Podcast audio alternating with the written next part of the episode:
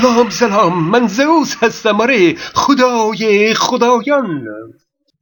در انسان همه درک و تشخیص و تصمیم و همه چیز در عضوی مهم به نام مغز صورت میگیره. یعنی حتی حواس پنجگانه در چشم و گوش و زبان و بینی و اندام درکی از محیط اطراف ندارند و فقط اطلاعاتی رو به مغز میفرستند تا مغز ببینه، بشنوه، حس کنه و درکی از محیط داشته باشه. پس تمام مسئولیت در مغز آدمی متمرکز هست و بقیه اعضای بدن خدمه‌ای برای مغز هستند، خدمه‌ای بدون شعور. نحوه ارتباط مغز با دنیای بیرون به طور معمول از طریق حواس پنجگانه است که گیرنده های اون در دیگر اجزای بدن قرار داره و از طریق سیستم عصبی با مغز در ارتباط هستند. این که میگیم به طور معمول یعنی مثلا میشه با یک میدان الکترومغناطیس قوی مستقیم بر روی مغز اثر رو گذاشت و یا با فرو کردن یک الکترود در مغز نحوه عملکرد مغز رو تا حدودی تحت کنترل گرفت. اما اینها روش‌های معمول نیستند و روش معمول از طریق همون حواس پنجگانه است. و این نکته هم مهمه که حواس پنجگانه یک اصطلاح قدیمی هست. در واقع بیش از 50 نوع گیرنده های مختلف در بدن انسان وجود داره که اطلاعات خودشون رو به مغز میفرستند تا مغز با تجزیه و تحلیل اون اطلاعات درکی از محیط اطراف داشته باشه. یعنی مثلا گیرنده های مزه های مختلف یکی نیستند. مزه شیرینی و ترشی گیرنده های متفاوتی دارند، اما در قدیم همه رو حس چشایی میگفتند. و یا مثلا احساس گرما، سرما، سوزش، زبری، شهوت، درد، همه رو قدیم حس لامسه می گفتند، در حالی که نوع گیرنده های اونها و میزان و محل توزیع اون گیرنده ها در بدن کاملا متفاوت هستند. و یا مثلا تشخیص درک موقعیت فضایی بدن و تعادل رو، و یا مثلا تشخیص نیاز بدن به اکسیژن بیشتر، اینها رو اصلا شاید در قدیما به حساب نمی آوردند. خلاصه احساس درک انسان از محیط مادی اطراف از طریق بیش از 50 نوع گیرنده های مختلف صورت میگیره که ما به اونها اصطلاحاً میگیم حواس پنجگانه. همه اونها قابل مشاهده و آزمایش هستند و مواردی مثل درک قلبی، حس درونی، احساس معنوی، اینها از درک دنیای خارج از بدن نیست. اینها رو قاطی اون حواس مادی شناخته شده نکنید. اینها حاصل فعالیت‌های داخلی مغز هستند که به اونها اشاره می‌کنیم. مغز انسان شامل 100 میلیارد سلول هست. تمام اجزای دیگه بدن روی هم 200 میلیارد سلول دارن، یعنی 1/3 از سلول‌های کل بدن در مغز جمع شدند. در مغز آدمی اگرچه تفکیک مسئولیت دیده میشه، بخشی مسئول درک بینایی است و بخشی مخصوص ذخیره اطلاعات بینایی است و بخش‌های دیگه هم مسئولیت‌های خودشون رو دارند، اما این مجموعه به شکل‌های مختلف بر کار هم دخالت می‌کنند و به نوعی بر وظایف همدیگه تأثیر می‌گذارند. بگذارید یک مثال جالب بزنم. در یک مسابقه دو، دونده با شنیدن صدای تپانچه تصمیم به دویدن می‌گیره. پس از مدت کوتاهی گیرنده های درون بدن اطلاعاتی رو به مغز میرسونند که بدن نیاز به خون رسانی بیشتر و اکسیژن بیشتر داره و قسمت غیر ارادی مغز سرعت ضربان قلب و حرکت ریه رو بالا میبره بدون اینکه اراده دونده در اون نقشی داشته باشه. خب این عملکرد در یک دونده معمولی هست، اما در یک دونده حرفه‌ای چی؟ همه چیز متفاوته. برای یک دونده حرفه‌ای با شنیدن صدای تپانچه دونده تصمیم به دویدن میگیره. همزمان مغز فرمان سرعت بخشیدن به ضربان قلب و حرکت ریه رو صادر میکنه. در اینجا مغز منتظر گرفتن اطلاعات از گیرنده‌های درونی بدن نمیمونه. عملاً قسمت غیر ارادی مغز با اراده دونده فعال میشه، در حالی که در یک فرد معمولی کاری به اراده شخص نداشت و تنها گیرنده ها بر قسمت غیر ارادی اثر میگذاشتند. این قبیل دخالت بخش های مختلف مغز بر کار همدیگه عملکرد مغز رو بسیار پیچیده میکنه.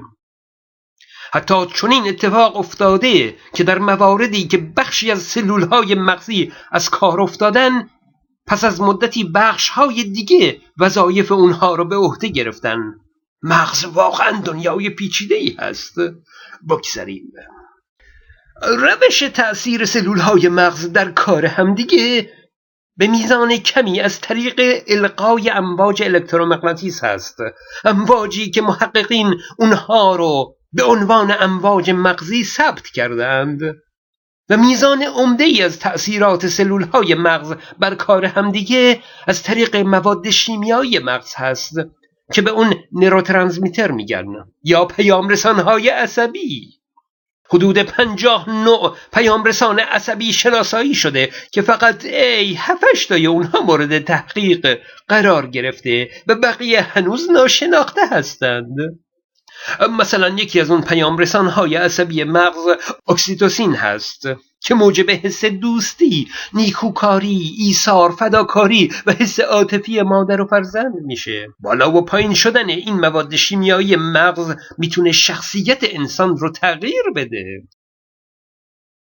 نحوه درک و ذخیره سازی اطلاعات در مغز به صورت الگو برداری و الگو سازی هست. حافظه مغز انسان یک روش طبقه بندی رو برای ذخیره اطلاعات رعایت میکنه، به این صورت که اطلاعات رو به صورت قالب هایی در میاره و هر قالبی رو در یک قفسه از حافظه ذخیره میکنه.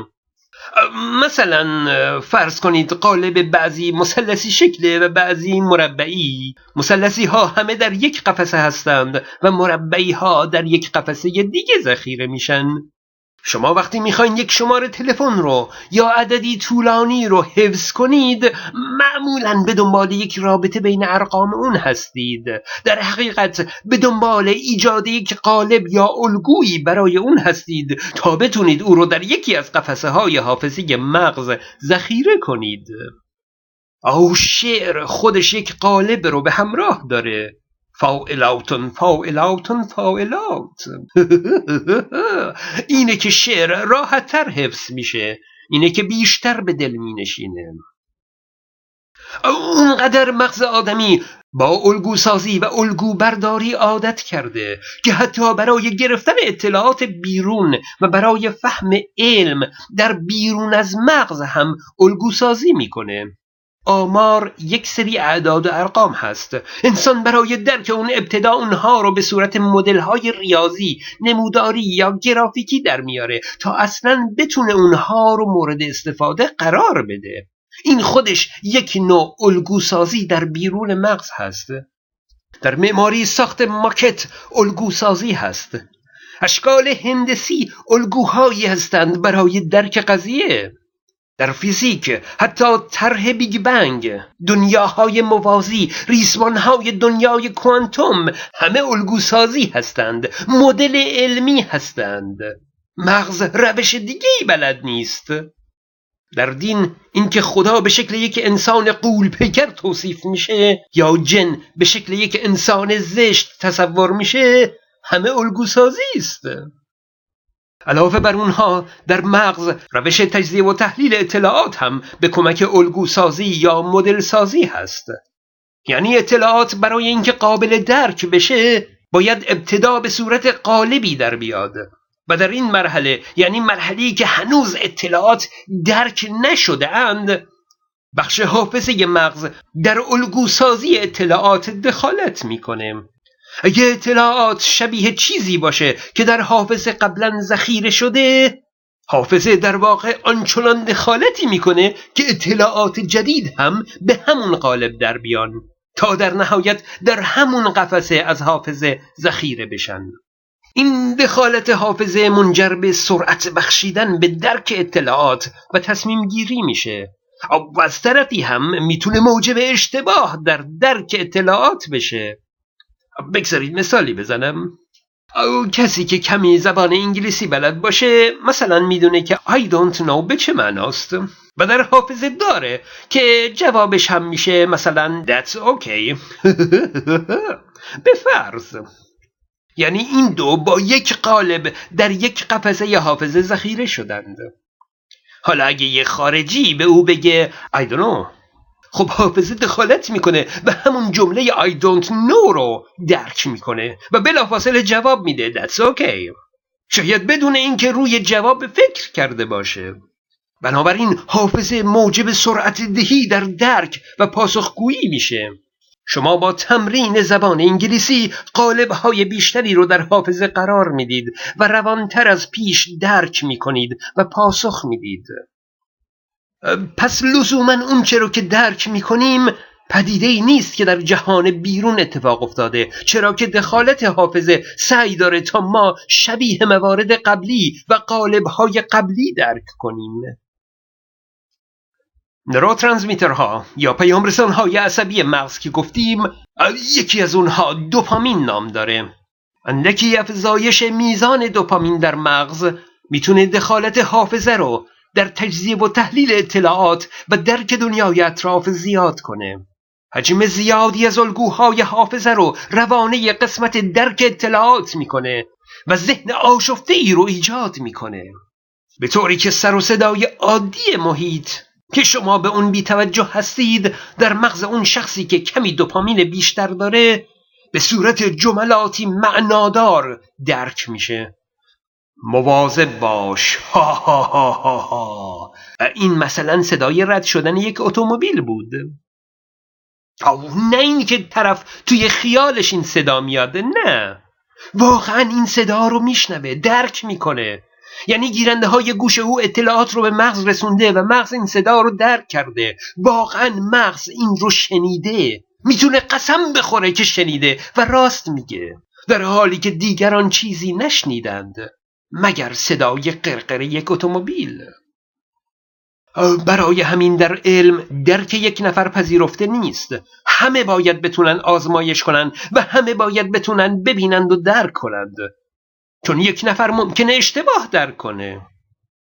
میدونید عارفان دینی کسانی هستند که دوپامین مغزشون کمی بیشتر از دیگران هست، برای همین چیزهایی رو میبینند و میشنوند که دیگران نمیبینند و نمیشنوند. عارفان چیزهایی رو تجربه میکنند که فقط خودشون میتونن تجربه کنند. قدرت تخیلشون بالاست و درکشون بیش از حد طبیعیه، برای همین ممکنه حس کنن که هزاران فرشته پشت سرشون دارن نماز میخونن. اونها وجود فرشتگان رو حس میکنند، در حالی که یک شخص عادی در اونجا نهایتاً یک نسیم ملایم باد رو از پشت سر حس کنه. البته این اختلال افزایش دوپامین با دارو قابل درمان هست. فیسبوک من رو هم فراموش نکنید، من زئوس هستم.